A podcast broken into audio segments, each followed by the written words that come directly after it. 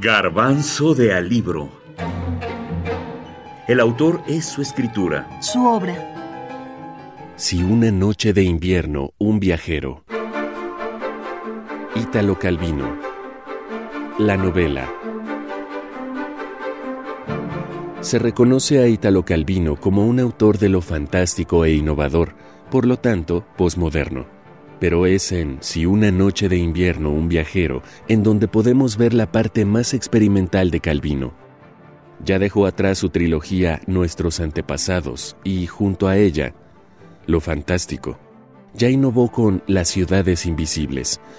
Y en esta, su penúltima novela, Si una noche de invierno un viajero, trata de buscar nuevas propuestas para el género de la novela, formas más arriesgadas. En ella se vale de dos personajes, lector y lectora, para hablar de la lectura, pero sobre todo de la metaficción. Hoy sois marido y mujer, lector y lectora. Una gran cama de matrimonio acoge vuestras lecturas paralelas. Ludmila cierra su libro, apaga la luz, abandona la cabeza sobre la almohada, dice, Apaga tú también. ¿No estás cansado de leer? ¿Y tú? Un momentito. Estoy a punto de acabar Si una noche de invierno un viajero de Ítalo Calvino. Pero en esta obra, el autor no solo habla de metaficción, ni de lector ni de lectora, o solo de la lectura, sino que también hace una propuesta más arriesgada. ¿Será que intenta hacer una novela total?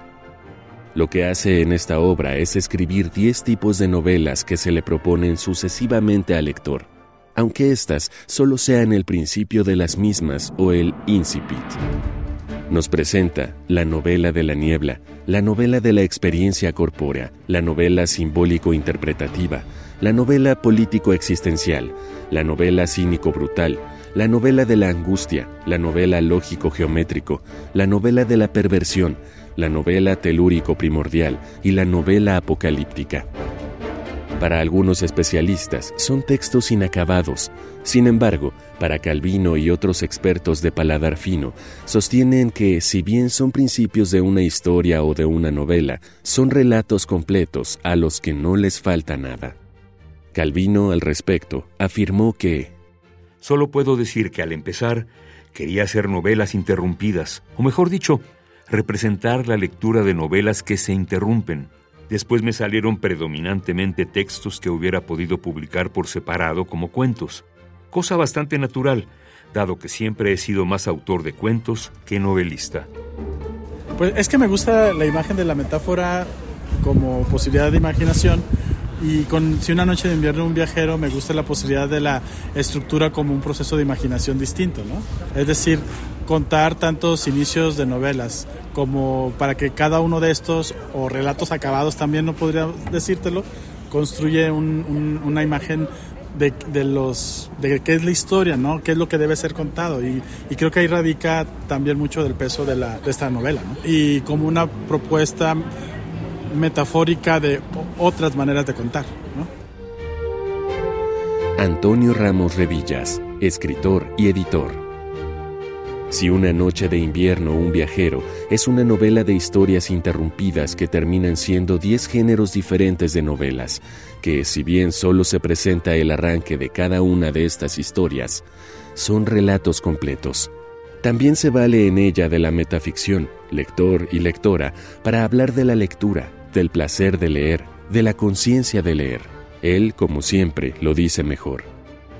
Es una novela sobre el placer de leer novelas. El protagonista es el lector, que empieza diez veces a leer un libro que por vicisitudes ajenas a su voluntad no consigue acabar. Tuve que escribir, pues, afirma Calvino, el inicio de diez novelas de autores imaginarios, todos en cierto modo distintos de mí y distintos entre sí. Más que identificarme con el autor de cada una de las diez novelas, traté de identificarme con el lector, representar el placer de la lectura de un género dado, más que el texto propiamente dicho pero sobre todo traté de hacer resaltar el hecho de que cada libro nace en presencia de otros libros, en relación y cotejo con otros libros.